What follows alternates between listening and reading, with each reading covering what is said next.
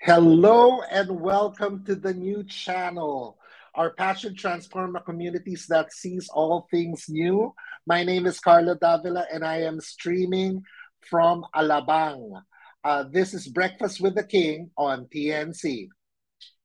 The new channel.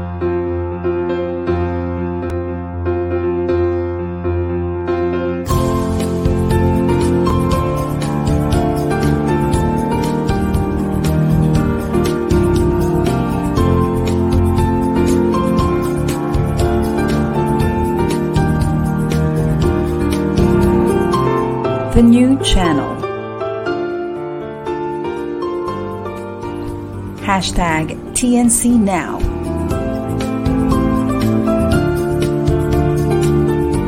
The views, opinions, and insights expressed in the following shows are those of the host, producers, guests, and viewers. They do not necessarily reflect the position of the channel. Viewer discretion is advised. Hello, everyone. Welcome to Breakfast with the King. Um, our show today is very exciting, no? Uh, we're going to talk about uh, God's role in a marriage. In fact, the title natin is What is God's Role in a Marriage? So, uh, you know, marriage is a very important thing. Uh, it is uh, technically, no, a family is the smallest unit in our society that makes a, makes actually um, um, the society, the the the nation. So uh, ito ang ito yung design ni Lord eh. And it is between a union between a man and a woman. Tapos and they have children. Uh, smallest unit yan, pero that's the ano eh, that's the backbone eh of uh, of um, um, I keep saying the word society kaya ayoko sabihin pero I can't find another word eh. Society. So um uh ano no, si Lord speaks about marriage so many times in the Bible. He speaks about uh, a man, you know, uh, later on, um, you know that ano yung yung uh, verse in the Bible that says leave and cleave. A man will leave his parents and then uh, join his wife and be one with the wife. So, ganyan talaga ang design ni Lord, no? Tayo mga Pilipino, we are uh, very, uh, uh, kumbaga, family-oriented. So, we are very close to our parents. Pero the Lord designed it that eventually we will really leave our parents as our parents left their parents before and started their own family. So, ay, ayan talaga yan. You will find your mate, your partner in life. Tapos yan, you will start this beautiful and uh, uh, most uh, important small unit that was designed by the Lord, and that is the family. And uh, today, uh, we will talk about God's role in the family. How important it is, uh, how important is God uh, in a marriage, no? Um, and uh, alam nyo, sometimes no, there are failed marriages. Uh, it doesn't happen often. No? I, I don't think it's a majority. Uh, praise God. But it does happen. And, uh, you know, um, the true secret talaga to make a marriage work is you have to have God in that eh, in that marriage. Eh. So between the man and the woman, God has to be in the middle. Uh, syempre naman, the children, uh, will get their uh, um, everything, no? Um, values, uh, education, um, their belief system from the parents. Eh. Uh, of course, apektado din sila ng mundo pero malakas ang influence ng parents. And uh, susunod lang yan sila sa parents. And the parents, no, we can't avoid no, that sometimes there's conflict.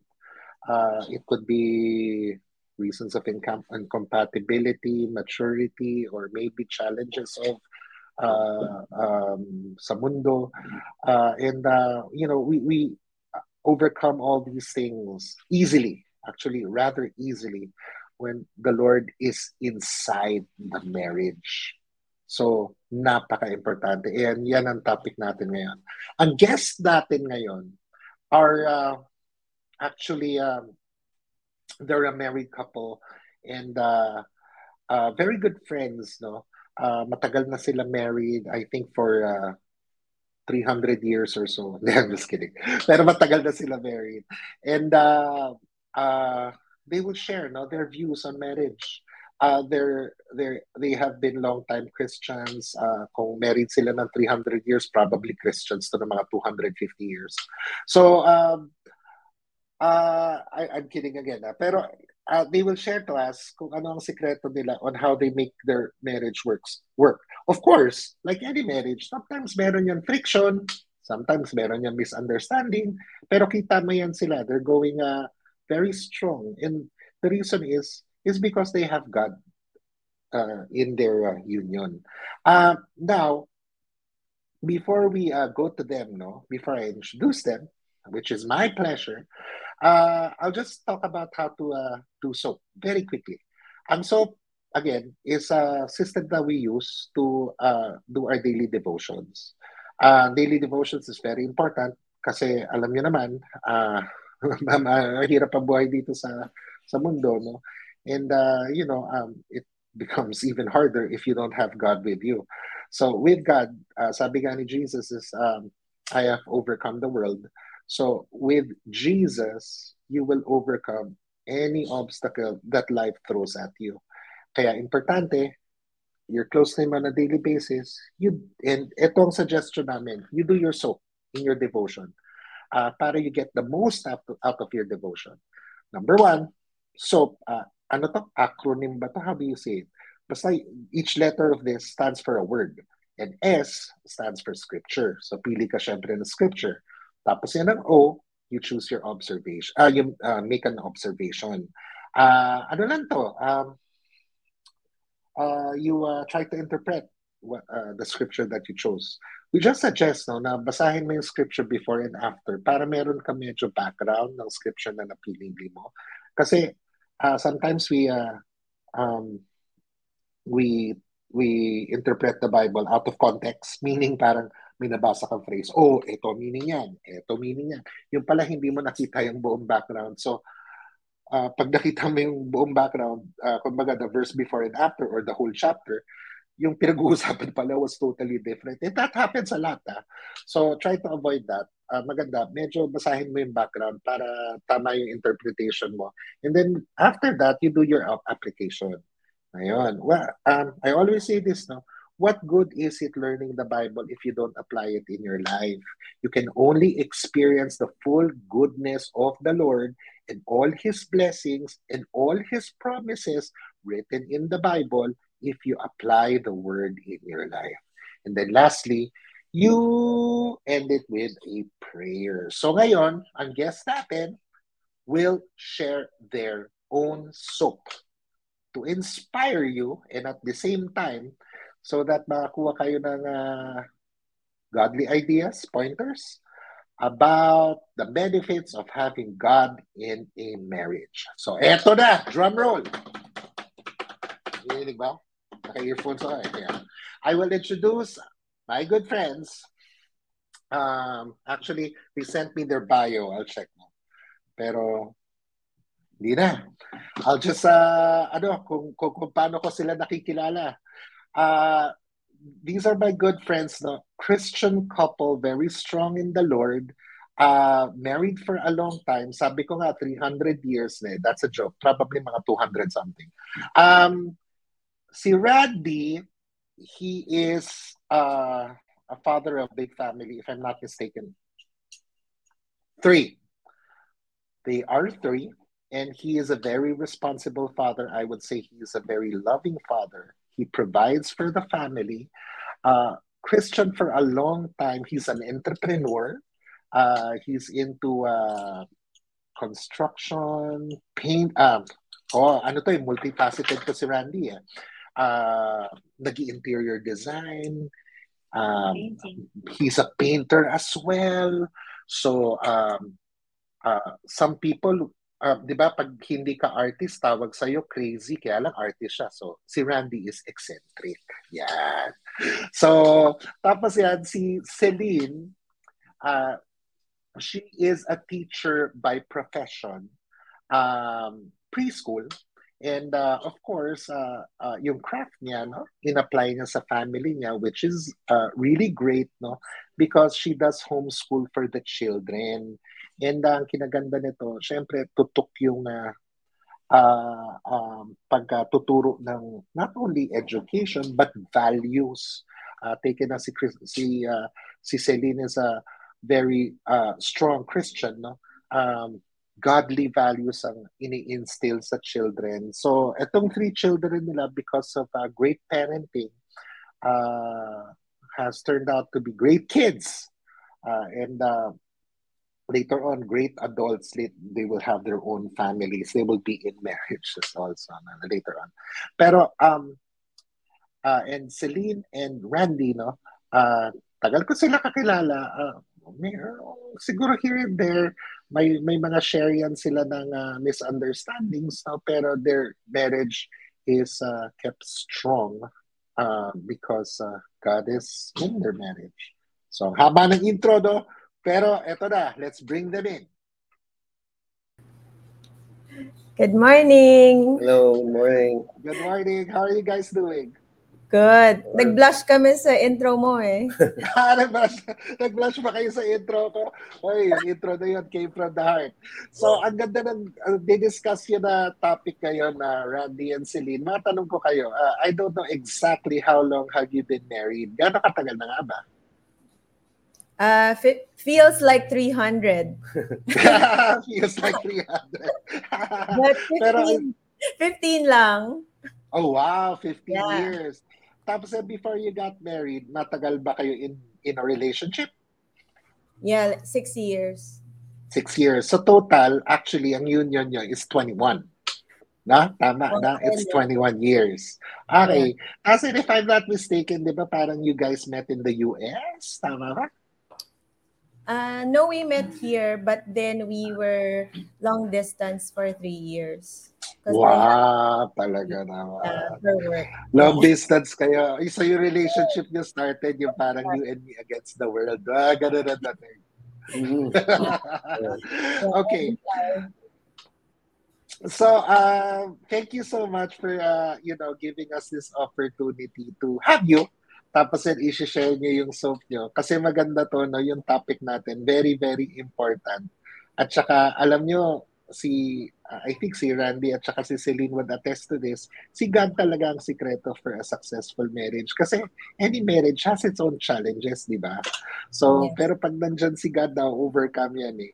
So, ang ganda nito. So, um, share na ngayon nila, Randy and Celine, yung uh, soap nila. Let's start with the scripture. Direct, kindly flash. All right. So I hope the um, viewers will be encouraged with our soap for this morning. All right. So we we have Ephesians 3 verse 14 to 21 and it says for this reason I bow my knees to the Father of our Lord Jesus Christ from whom the whole family in heaven and earth is named that he would grant you, according to the riches of his glory, to be strengthened with might through his Spirit in the inner man, that Christ may dwell in your hearts through faith, that you, being rooted and grounded in love, may be able to comprehend with all the saints what is the width and length and depth and height, to know the love of Christ, which passes knowledge that you may be filled with all the fullness of God.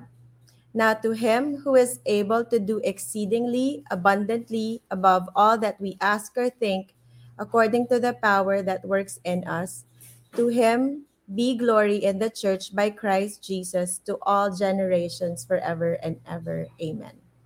So, yeah, that's our scripture for this morning. Oh, you're muted, Carlo. A beautiful scripture. Uh, sige, let's proceed to the observation. Let's see uh, how you uh, uh, apply this na sa marriage. Okay. So um so we did it in two parts. He's gonna do another um another observation. So first is we divided it according to verse kasi it's such a rich um a rich uh passage. So Yeah, so verses 14 to 15, from here pa lang, you will see that marriage is a calling. Diba you notice that not everybody gets married, but this one, it's a calling. So every called family by God is surrendered to Him. So, so from here, So we will, Celine, Yes. may mga tao who are not called to marry at all. May depende. Yeah. right, Ah, okay, okay. Yeah, because like like we like we already know, diba? Some people are you know, they remain single. Even in the Bible, they Mm. also remain single. So Yung Yeah. tinatawag na ano ba yan? Blessed singleness? yeah, single, Single blessed. blessedness? Yeah, right. So yeah, so it's a calling. And um, from here pa lang, you will see the foundation that a called family is surrendered to God. All right. So verse 16, um, for us, the Lord, uh, this is what the Lord impressed to us. The Lord fills you individually and completes you as a person first. Verse, verses 17 to 19, the love of God that you, in connection to verse 16, the love of God that you personally experience will be the anchor of the love that you will have for your spouse. It knows no limit nor boundaries. It is unconditional and serving. So that's Okay. right. Yeah. Go ahead. Ah, before you go ahead, no, dito sa verse 16, no, I was, uh, maganda to, no, sinulat mo, the Lord fills you individually and completes you as a person. So you mean, uh, kasi sometimes, na, di ba, when you get into a relationship, uh, it, I, hindi lang sometimes, I think it's very common eh, na um, uh, one one partner's uh, insecurities, you know, um, sometimes uh, voids in life, ganyan, uh, they feel na it could be filled in by their partner. Yeah. Diba? Tapos yan, napipressure yung, yung partner. And, uh, di ba, simula nung nagkaroon ako ng relationships when I I I, I was a, a, a kid, no? Uh, a kid, hindi, hindi naman. When I was a teenager. Ah? yan, yan. When I was a teenager. Yan, yan. Uh, uh, parang ganun, nakikita ko, uh, ga- ganun eh, ang, ang dalas ganun. So, uh, ito ba, Celine and Randy, ang ibig sabihin nyo ba dito is uh, parang ko-complete ka muna ni Lord as an individual before you go into marriage? Ganyan? Yeah. Um, well, this is that's the ideal, right?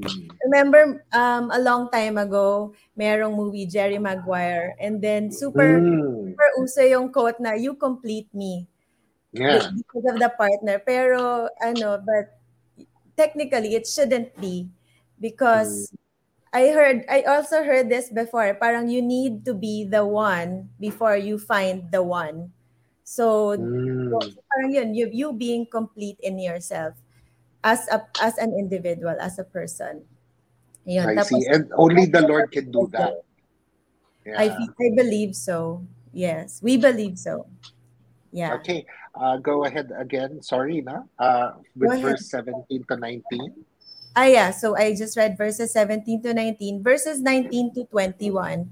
Mm. Um, in the context of marriage, the intimate relationship with the Lord enables that person to love. It enables you to love. How one treats their spouse is a reflection of your obedience to God.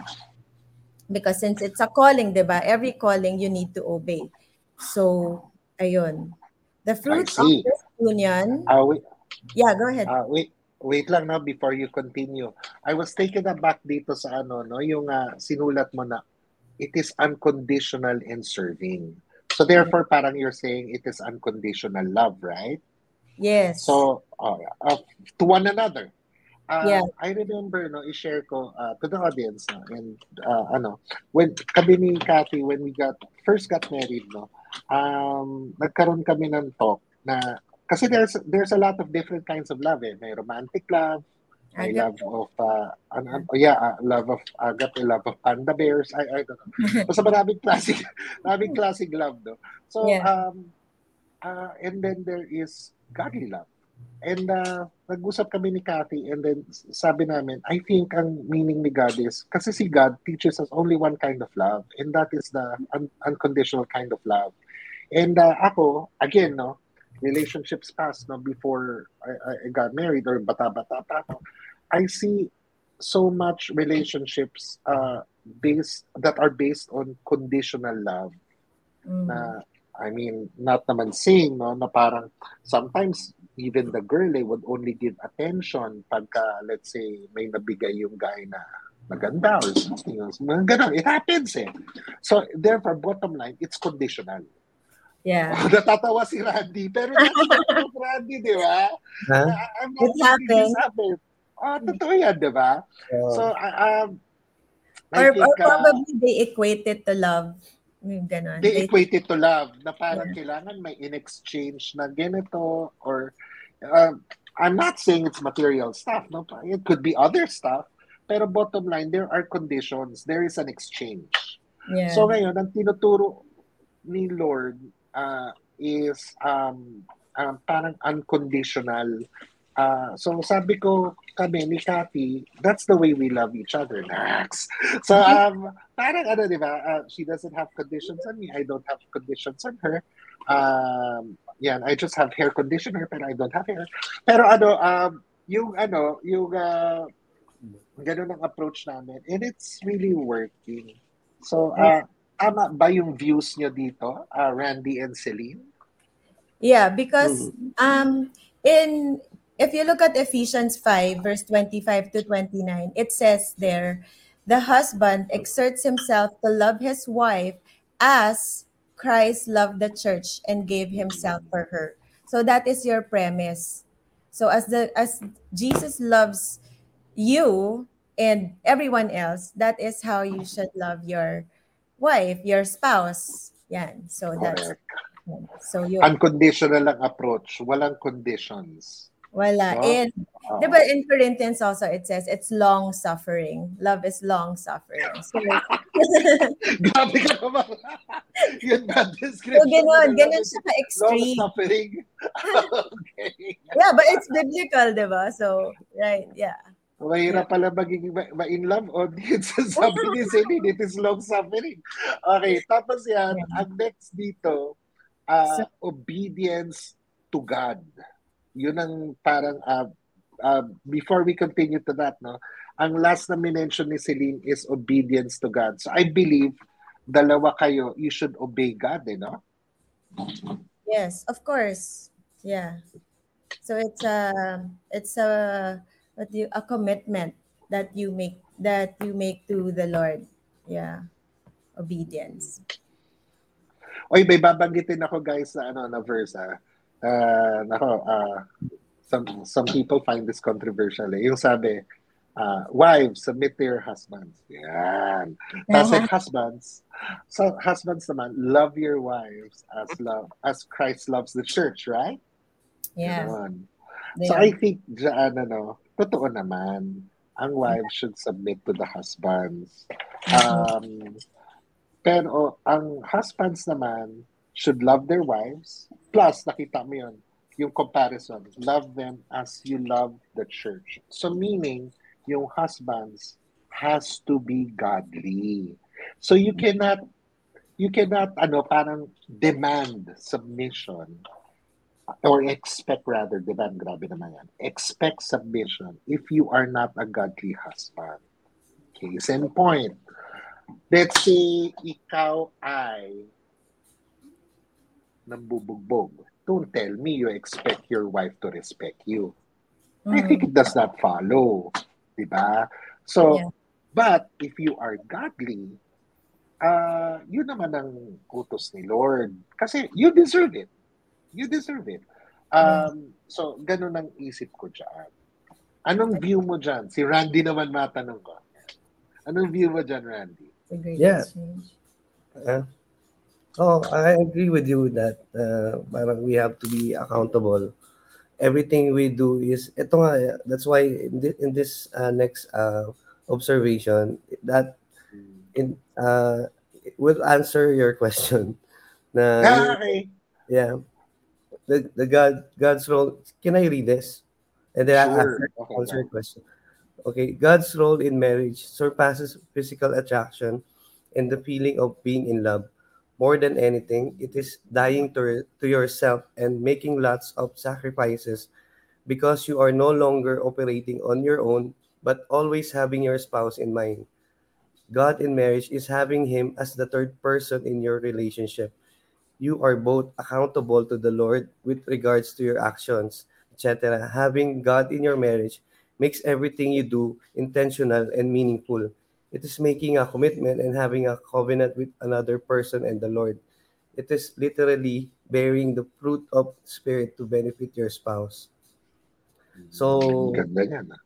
yeah, so um sabihin nun, parang if you do say and you proclaim that you love the Lord but then uh inside your house you do not do uh parang you don't practice what you preach because yun nga uh, Mm. para sa akin kasi ang reflection of your love to the Lord is the way you treat your ano your wife your spouse because 'di ba when you um, both got Ah, married ano lang nga, wife lang is the spouse. I don't have a wife tapos may iba pang spouse. I- I'm just reminding you. yeah, Okay, oh, ano to? hindi hindi hindi wife yeah because 'di ba it says in the Bible in the Bible na pa, when two are ano when two get married they become one so kayo you are the extension of ano your your wife or your spouse is the extension of yourself so you have to uh, respect and also it says in the bible that uh, our body is the temple of ano the living god it's the temple of the holy spirit so you have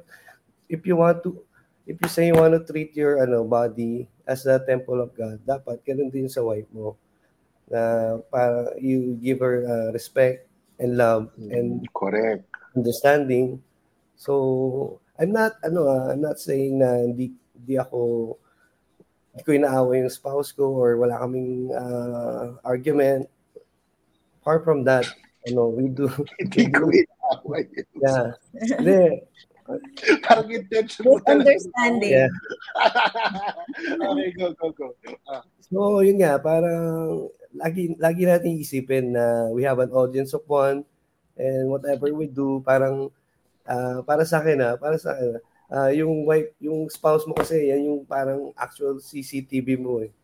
Sa kay Lord eh. Para kung anong ginagawa mo sa asawa mo, directly nakikita agad ni Lord yan. So, talagang dapat if you want to please God, first you have to do it in your house, you have to do it with your spouse, and then it will be more easier for you to treat other people outside the marriage, family, community. Lahat yan, kahit gaano pa sila ka-difficult na tao or hard to, you know, be with, it, it's gonna be more easy. If, if sa bahay pa lang, yung spouse mo pa lang medyo na-train ka na, you know what I mean? Natry ka na. Okay. Ganun Um, mga, ano, training sa bahay pa lang. Wait, and if I may add, kasi do you know what they say? Your family is your first ministry. So before you're Oh. handle anything else, 'di ba? You yung God and then your family and then your kids are your first disciples. So it really it all Mm. talaga. So especially now that 'di ba, there's a lot of attacks on the family, the u- the family unit lately. So you really have to be strong inside your home. Yan. Mm. So, yun. Ang ganda niyan, ano? Tama nga naman, ano? Hindi naman pwede you're out there preaching Jesus tapos na nakikita nila uh, in turmoil yung family mo and you're not doing anything about it. Parang as if you don't care. So, hindi nagre-reflect, no? Na you're a follower of Jesus in that way. So, I I, I totally agree with that, ano?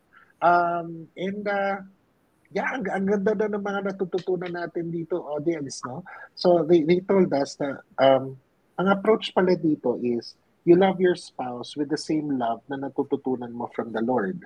So that's unconditional. Pangalawa, you're one flesh, like what Randy said. No? So yung when you get married, uh, kumbaga she's not another person, but you're the same person. So um, uh, kumbaga, uh, uh, yun. And uh, um, with the Lord sa gitna, um, na, sinasabi ni ni Randy and Celino, take it from them, 300 years kasal to. Um, ano, uh, makakalampas kayo sa any, ano, no? Uh, um, any um, obstacles, no? Now, I have a question, though. I know, um, I think we have established that uh, marriage is a uh, gift from the Lord. It is a gift from the Lord. Now, uh, to the audience, to, no, and I know I know a lot of uh, young people are watching us also. No? Oh, by the way, uh, ano, uh, uh, congratulations to Breakfast with the King. Parang I think uh, it, it has received first award na parang accumulated 50,000 views or something. So uh, thank you to the audience that uh, uh, you're tuning in and you want to hear more about Jesus. No? Uh, kasi all of this naman, eh, iba-ibang topic, it's all about, it revolves on kay Jesus.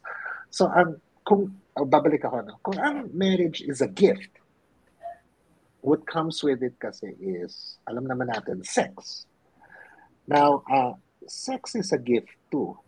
Now, to Randy and Celine, uh, to the, um, if you were to refer our younger audience, um, do you think uh, how important is it that uh, sex is within marriage? Yeah. Yeah, of course. So we'll just refer refer to it as intimacy. Okay. So yeah.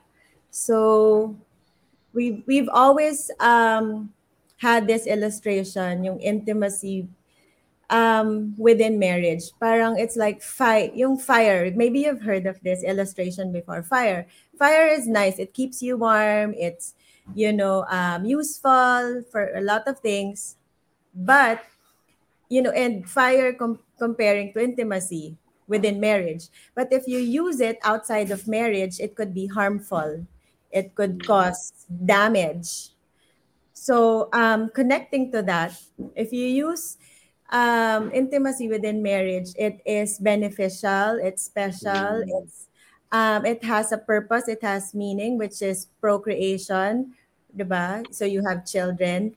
But if you use it outside of marriage, it's it could cause damage, it could cause harm, and it's you know not good. It's not serving its purpose. Yeah. So that is the context of um, that is the importance of intimacy in marriage. Yeah. So procreation. I, I agree. No? Other than procreation, parang uh, nabanggit sa akin before ng mga pastors na every time there is, a, you know, um, I don't know how to say it. Eh. Uh, you're terming it intimacy ako, sexual intercourse. Everybody is, ano, parang, ano, you know, connect. We're making it, ano, family friendly. Okay. Yeah, so watching the way. so when everybody's connecting no uh, parang Yeah. ano uh, di ba there's a transfer of spirit di ba parang sabi there's transference ganyan Yeah, that's so um oo so siguro in in line to dun sa sinasabi ni Randy na parang you become one flesh no Yeah. so uh, um uh, what are your views on this si Randy naman matanong ko Yeah, I mean, uh, yun nga, the intimacy, it should be, uh, it's a very special thing that you have to reserve and preserve for your, yun nga, your future husband or your future wife. It's the best gift that you can give to your ano, future partner. So, just recently, we had our daughter, uh, ano, purity ball. And mm. so ano proud to be a part of it that uh, and we we saw ano many Christian families also we have uh, share the same vision and uh, values when it comes to yun nga, purity purity is not just of uh, you know sexual um, purity but um, everything everything. They have to be pure so that uh, when you meet your partner na it's the best version of yourself. So it's really important. Yeah. Especially for me as a father i don't want i don't want ano, my kids my children especially my daughter to be taken advantage of you know what more pa kaya si lord our god the father. So he really wants uh, just the best for us yeah that's right That's really nice. Yeah. That's really nice. Uh, Randy, thank you, no? Um, so, uh, to the audience, no, uh, may, may mga young people dito nanonood. Na, I, I, I'm sure, no, syempre yung mga married nakaka-relate. Pero yung sa mga young people, parang, um, tatanong kayo sa sarili niyo, shucks, um, baka hindi naman relevant sa akin tong uh, episode na to. Well, it is actually relevant to you because uh, you're going there. Eventually, you're gonna get married unless you will be uh, blessedly single. uh, na yun ang intention sa'yo ni Lord. No? Pero if most of the time naman people do get married, um, parang sinasabi ni Randy, pine-prepare na kayo ni Lord for marriage habang bata pa kayo. Kasi most of us, uh, before we do get into marriage, we have been boyfriend, girlfriends for a long time. I mean, nangyayari yung parang saglit lang kayo, tapos yan, you know, um, love at first sight, ganun, tumakbo siya, probably parang Cinderella, naiwan yung glass slipper, nasa pinakasalan mo. Nangyayari din yan. Pero ibig ko sabihin, most of the time, uh, uh, parang, uh, ano kayo eh, may relationship kayo for a long time. And, na, na, kaya ko tinatch itong um, premarital intimacy. premarital intimacy. Yan. Kaya ako tinatch ito premarital intimacy because it is a very um it's very tempting. And uh, you know, you can have all the justifications. The most common justifications is what's wrong with it? We love each other. That's the most common justification. Uh, tapos we're serious for one another. It's not as if we're playing. So I guess it's okay so that we could uh, express our whatever with one another. And um, yun yung pinaka-normal na justification. Not because I did that justification before. Ah. Naririnig ko lang yun. So, um, ano no? Joke lang yun. So, ang ano no, ang, uh, ang uh, ibig ko sabihin to the young people, ito matutunan natin from a married couple, uh, from Randy, lalaki rin siya. I think yung mga ideas na to, firstly, na initiate sa lalaki. Uh, mga lalaki, aminin nyo na yan. So, better ata maghintay. Yan, yan ang meaning. To wait. Uh, we know you are in a serious relationship. We know you don't mean any harm. We're just saying there is a godly way to go about this so that yung union nyo will get all the blessings it should get So, and that is to wait and reserve that for marriage. Ah, so, tama, no? So, okay guys.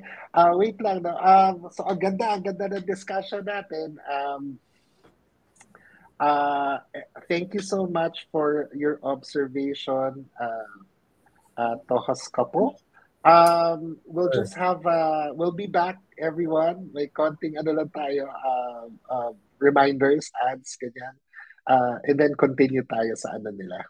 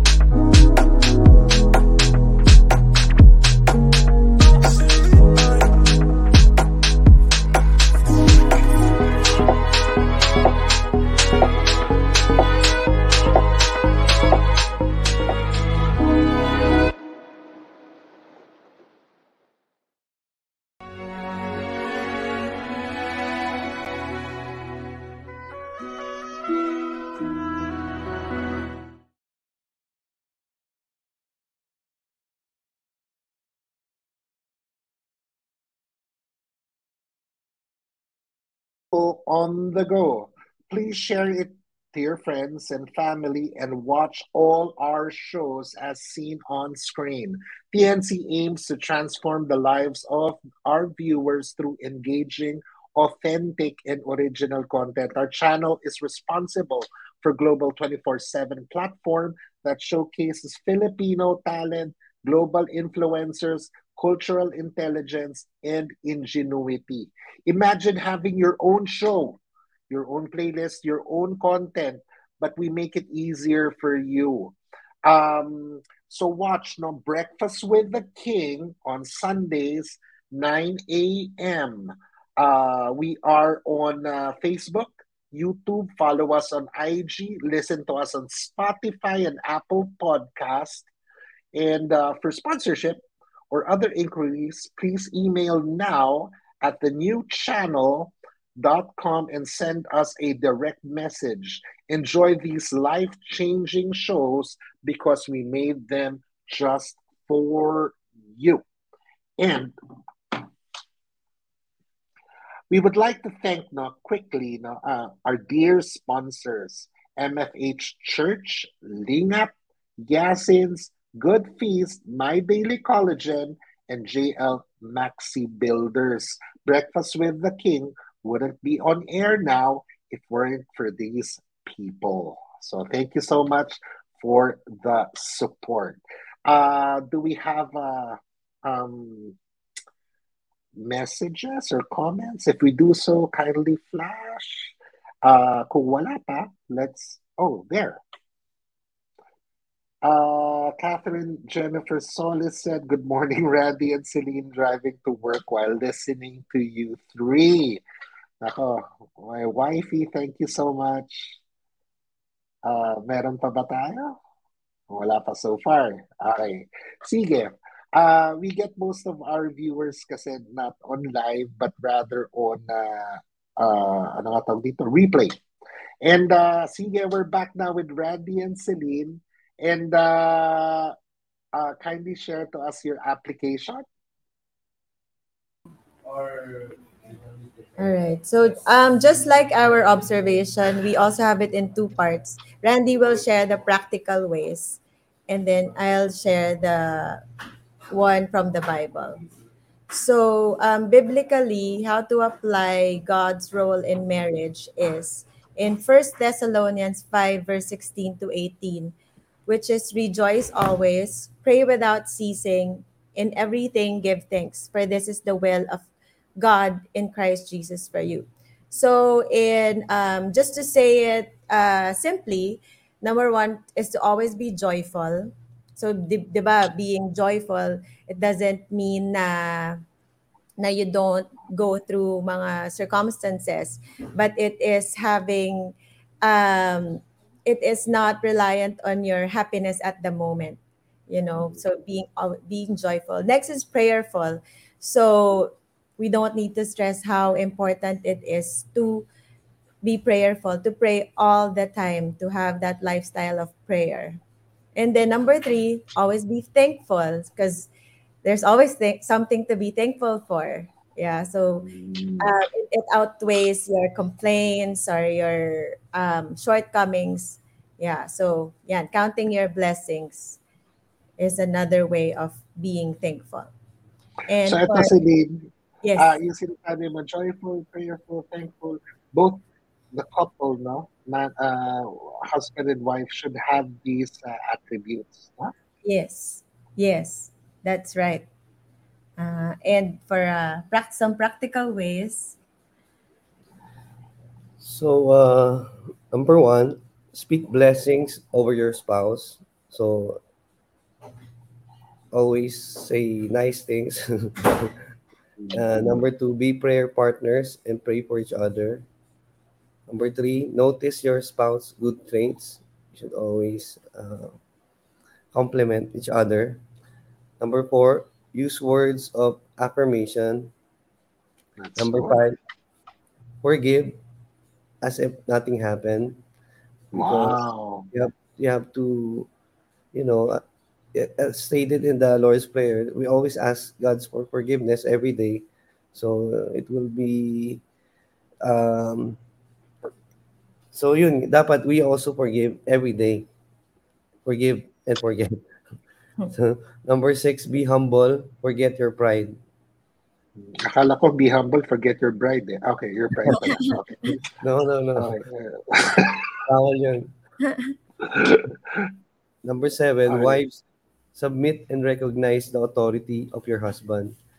Do not decide on without consulting your husband first. Oh, para sa ito connected. Stay connected by Spain, Spain, spending time together and doing something fun together. So dapat always uh, quality time. You know, eh, with all the busy schedules, kailangan meron pa rin tayo quality time with our spouse.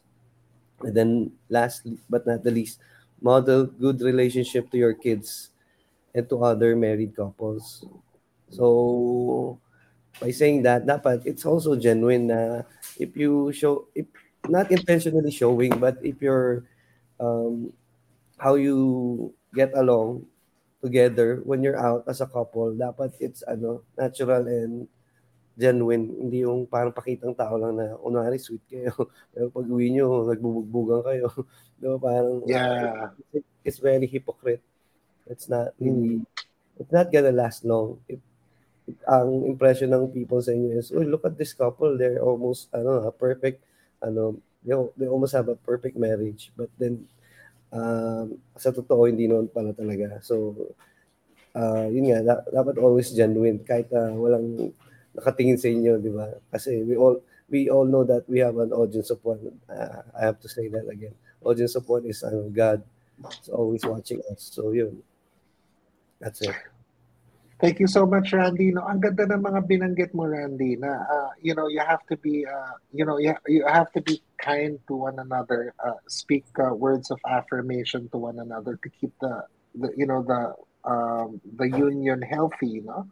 At saka loving, it is always important that uh, you uh, um, intentionally no create a loving environment no for you and your wife at saka your family and uh, ang ganda ang ganda. Um tapos uh, you mentioned also authority. Um ala ano no I'll add to that uh, uh, later no? Um uh, and you you mentioned also about uh, forgiveness.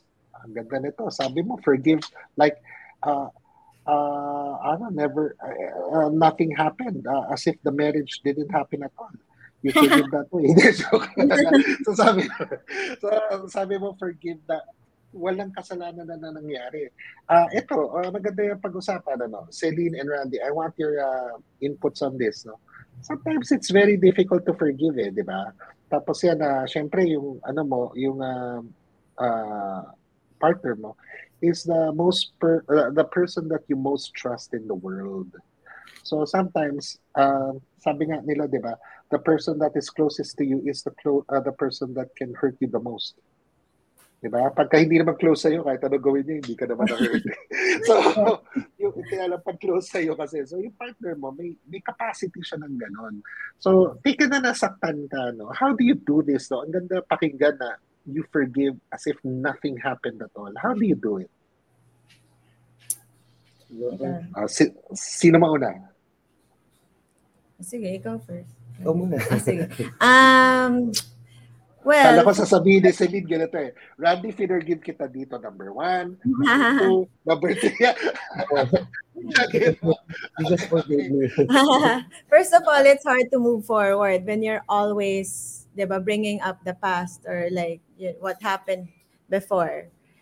Secondly, oh, but no, that's second. The first one is if Christ, if Jesus is your model, you should take after him. He, like what he mentioned earlier, he forgives us every day, clean slate. When you when you ask, syempre, the, the your spouse has to ask for forgiveness, diba? When someone asks for forgiveness, then you forgive. Tapos clean slate. Just like how Jesus forgives us every single day when we repent, when we ask for forgiveness. So, yun. Plus, plus it's part of loving unconditionally, I think. Diba? Like, yeah. So, no, not, there's no, there's no limit to your forgiveness. How many times should we forgive, right? 70 times 7 it says. So that means I know it's it's gonna happen but it's I but for us ah, it's our it's our choice. It's a personal choice to do that as if nothing happened. So yeah. Wow. So possible lang ata yan pag nasa iyo si Jesus, eh, no? I think Kasi so. That's why mag-forgive na talagang walang nangyari. Yeah. So going back to your ano lang, eh. now yeah god and the god's role in marriage so it it's only possible talaga if you have jesus in your marriage yeah in yourself and in your marriage because because on your own your own strength you can't do that it's not possible parang you'd always have your flesh parang wanting revenge or my grudge diba so yeah ayun but Ah, how about you, Randy? Anong view mo dito sa forgiveness? Yeah, yun Ah, nga. pag nagsosorry ba kayo, kayo yung type na I'm sorry, tapos yan yung isa sasabihin din, I'm sorry to that you're sorry. Ay, hindi, hindi. Sabihin na, I am sorry. sabihin, I, alam mo yung what I mean? I, sabihin ko, I'm sorry, ganyan. Tapos sasabihin nun, I'm sorry to, ganun ba kayo? I'm sorry pero walang but. Parang you know, you know when you say sorry tas you're trying to explain pa. Yes. Ah, I'm sorry, you're really sorry. Wala nang buts. You just you just admit that you com- you made a mistake. Ganyan. So, yun. A that's sincere good, that's good. Okay. Um, yeah, Randy, go ahead. Yeah, yun nga, parang uh, asking for forgiveness. Eh, it's very difficult for you to forgive, especially when uh, the same mistake has been done ano, again and again. Yung parang, di ba, parang, Eh, baka okay, naman yung pagkakamali lang niya, eh, mahalin ka. Pwede. that's why, that's why. Yun nga eh, I'm sorry because I love you so much. You know, yun nga, kasi you have to understand, di ba, every day we, uh, We fall short. yeah, we fall short of the glory of God and we sin every day. So we ask forgiveness at night. We talk to God, we pray, Lord, forgive me. So how can you ask for forgiveness if you don't have it in yourself? Diba? It's gonna be hard uh, to ask for forgiveness. So always uh, remember, diba, that ano, parang God is a very merciful God. And so, siya nga, God nagpapatawad eh, ano pa kaya tayong tao. So, yun, yun ang, that's my take on uh, forgiveness. And also, yun nga, parang, uh, kailangan kasi selfless, selfless love eh. Di ba? Parang sa, uh, sa ano, katulad na mag-asawa, parang minsan pag we have an argument, then I think na ako yung mas tama. So, ba't ako magsasorry, di ba? uh, this time ako na yung ano eh, may may ano na, may point na ako eh. But then Sa uh, libo-libo ko balik, eh, dala ako tuba. yeah, oh. But then yun nga, the, the Lord uh, rests on me na it doesn't matter kung ikaw yung tama. Uh, the Lord is teaching us to be humble. So, ask for forgiveness and then yun nga, kahit na siya yung may mali, tas ikaw yung tama, but then for the sake of ano, for the Peace. sake of for the For for the sake of peace, uh, yun nga, ano nga, it, it really helps na uh, forgive ka. Yun. That's good. Alam mo, Randy and Celine, ah, kami ni Cathy kaya wala kaming conflict. Kasi we know our roles eh, na ako yung authority of the family, no? So si Cathy, every time may mga small decisions, siya yung gumagawa. Pag may mga big decisions ako. Pero apparently, no, ah, since nag-marry kami, lahat ng decisions, small decisions, lahat siya nagde-decide. That's good, that's good. Appear tayo dyan. Small decisions naman daw. small small decisions. Kaya problema lahat pinacategorize sa small decisions. Ano, this, Well, that's a that's a gift oh no with wife. Yeah. Joke lang yun. Um, ano, um, sige, may, um, ang ganda ng uh, sharing nyo guys uh, to Randy and Celine. Thank you so much for uh, guesting. No? Before you close us in prayer, ako, I wanna send a personal message lang to our audience. Oh, yung dad ko, ito. Good morning, breakfast for the kings. Oh, for the kings, ha? thank you for the grace of the Lord. Ah, sabi ng dad. ko. Really, I agree. This is all because of God's grace. Yeah. Yeah, that's great. Yeah. So ano, no, um, to, to our audience ng mga married, tapos yung mga gusto mag-asawa, um, I think to, kasi um, mm, ano to eh, di ba ang marriage eh, dalawang tao yan, ah, man and woman. So it takes two to tango. And uh, sometimes nagkakaroon ng conflict. Um, I think uh, pag hindi clear ang roles. Um, ano ang sinasabi ni Lord regarding roles? Well, uh, uh, i, i- ano ko lang to, this is my personal belief no? Kasi minention sa uh, Genesis na God made the woman as the helper of the man. Ngayon, minention din kanina na pag-usapan natin na um, may, meron din verse, no? ah, hindi ko lang na ano kung saan. Yung role ng man naman is to provide. Uh, that's very clear sa Bible, no? Um, minention din kanina na women submit to your to the man, submit to your husbands. However, yung husband should love the wife like the church. So, nabanggit din yan. So, um, here's the thing, no? Uh, regarding provision, klaruhin ko lang to, ah. Uh, may mga couples na yung babae mas malakas kumita sa lalaki. Um, in my opinion, that's not a problem. I don't think it's non-biblical kasi hindi naman nag-mention ng compensation sa Bible. Eh.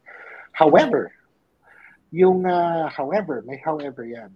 Uh, yung uh, um, parang uh, task of being responsible for provision. Alam mo yun, yung direction of the family. That should be really the role of the man. Kailangan nag-iisip siya ng direksyon para sa pamilya niya. Ngayon, I think doon bumabagsak yung sinabi na the, the wife should be a helper. Kasi, ang question dito, helper, ano to, domestic helper? Hindi yun ang meaning ni Lord. Helper, Or- helping. O, di ba, sometimes, yeah, ano nang husband yan, on, parang ang domestic helper, ikaw magluluto, wag. Tama, it's good na magluto ka, ganyan. Pero, I- think mas malalim ang meaning ni Lord dyan. Ang meaning ganito, kung ito ang direction mo, husband, wife, tulungan mo siya dun sa direction niya. Pero sa mga lalaki naman, kailangan may direction ka. Sometimes kasi mga lalaki, walang direction whatsoever. So hindi, paano tutulong yung babae? Wala kang direction. So hindi, hindi, I think, gan- ganun ang design. Ngayon, pag ang babae ang nagdadala ng ng ah, relationship or ng marriage na sa kanya nang gagaling ang direksyon, nakikita ko nagkakaroon ng problema. Yung, yung wife na overwhelmed. Sometimes it's nice for the wife. You're thinking you have all the authority. Pero you're not made for that eh, na ikaw ang mamumroblema sa lahat ng responsibilities. Na. Hindi yun yung design ni Lord. Eh. Actually, design niya ni Lord para sa lalaki. So, yan ang view ko dyan. That's my view. So, um, kasi nakita ko na pagka hindi na-observe yung roles, yung lalaki rin, nakita ko, pag hindi siya nakakapag-provide, um, nagkakaroon siya ng ah, yung self-confidence niya naapektuhan. Di ba? Even na yung, parang so ganun eh, may roles eh. So yan ang, yun ang view ko dyan. Pero tulungan tayo, no, husband and wife. Pero maganda na may roles kasi if you look at a man and a woman, we were created differently. The needs of the woman, the characteristic of a woman will never be like a man. Iba, iba characteristic naman. Even yung, uh, ano, habang bata, lumalaki tayo, mga lalaki, mga lalaki are very competitive. Ang mga babae naman, sabi sa akin, pag nagpapalaki ka ng babae, um, hindi ako nagkaroon ng babae na anak, pero para kailangan um, uh, very important sa kanila yung they feel accepted. So parang kailangan na maganda damit nila. It's different. Iba, iba yung characteristic. Ang lalaki naman, kailangan medyo competitive siya in whatever it is, in sports, o anong ginagawa niya, ganun, ganun makipag-usap ang lalaki. So kaya pag, pag laki ng dalawa na yan, hindi pareho ang, hindi sila pareho. So pag union nito, actually it complements one another. Yun. So, ganun. So, ano naman yan? Thoughts ko lang naman yan. It's not, uh, it's not, uh, um, how do you say it? Parang, it's not gospel. Um, ano lang yan. So, guys, uh, thank you so much. Kindly, no, uh, can you, ano, can you close us in prayer para you can bless everyone, all the people who uh, na mag-asawa at saka mag-aasawa pala para, you know, they would have like you a blessed marriage. Right. So can we ha- can we like share one last thing before we? Sure. So um somebody shared this um with me during one of our missions. So he said in life you need 3 M's. Okay, so you need 3 M's in your life now. One is your master, so that is God. And then your mission, so what are you called to do to make it a meaningful life? And then the third one is your mate. So you find someone to partner Mm, doing your you know mission in life serving the master and glorifying him all together so yun so yeah randy's gonna Ganda. Ganda. Okay. Okay, um, let's be in the presence of the Lord. Heavenly Father, we praise you and glorify your most precious name. Thank you, Lord, for loving us first so we are able to love. Thank you, Lord, for modeling to us the meaning of true love by dying on the cross for us, for our sins. We lift up to you every married couple, Lord God. We pray that you will be the center of their marriage. We pray that you anoint all marriages to be a vessel of your love and compassion. Please protect husbands and wives from any form of attack from the enemy. Strengthen the family, Lord, that collectively we're able to overcome all the plans of the evil one. Thank you, Jesus, for the blessing of marriage. In Jesus' name we pray, Amen. amen Amen. Thank you so much, uh, Randy and Celine. Naka super blessing yung ano, yung uh, ang dami ko natutunan at saka super enjoy to uh, dialogue with you guys. Uh, I hope in the future mag-guest kayo ulit. Let's uh, let's talk about uh, uh, something else naman. yeah Ibang topic naman. Yan. Sige. Okay. Re- Revelation. Yan. Yan ang gusto naman topic End times. End times na. End times. Uh, sige, thank you so much. Uh, to the viewers of Breakfast with the King, see you next week. God bless you.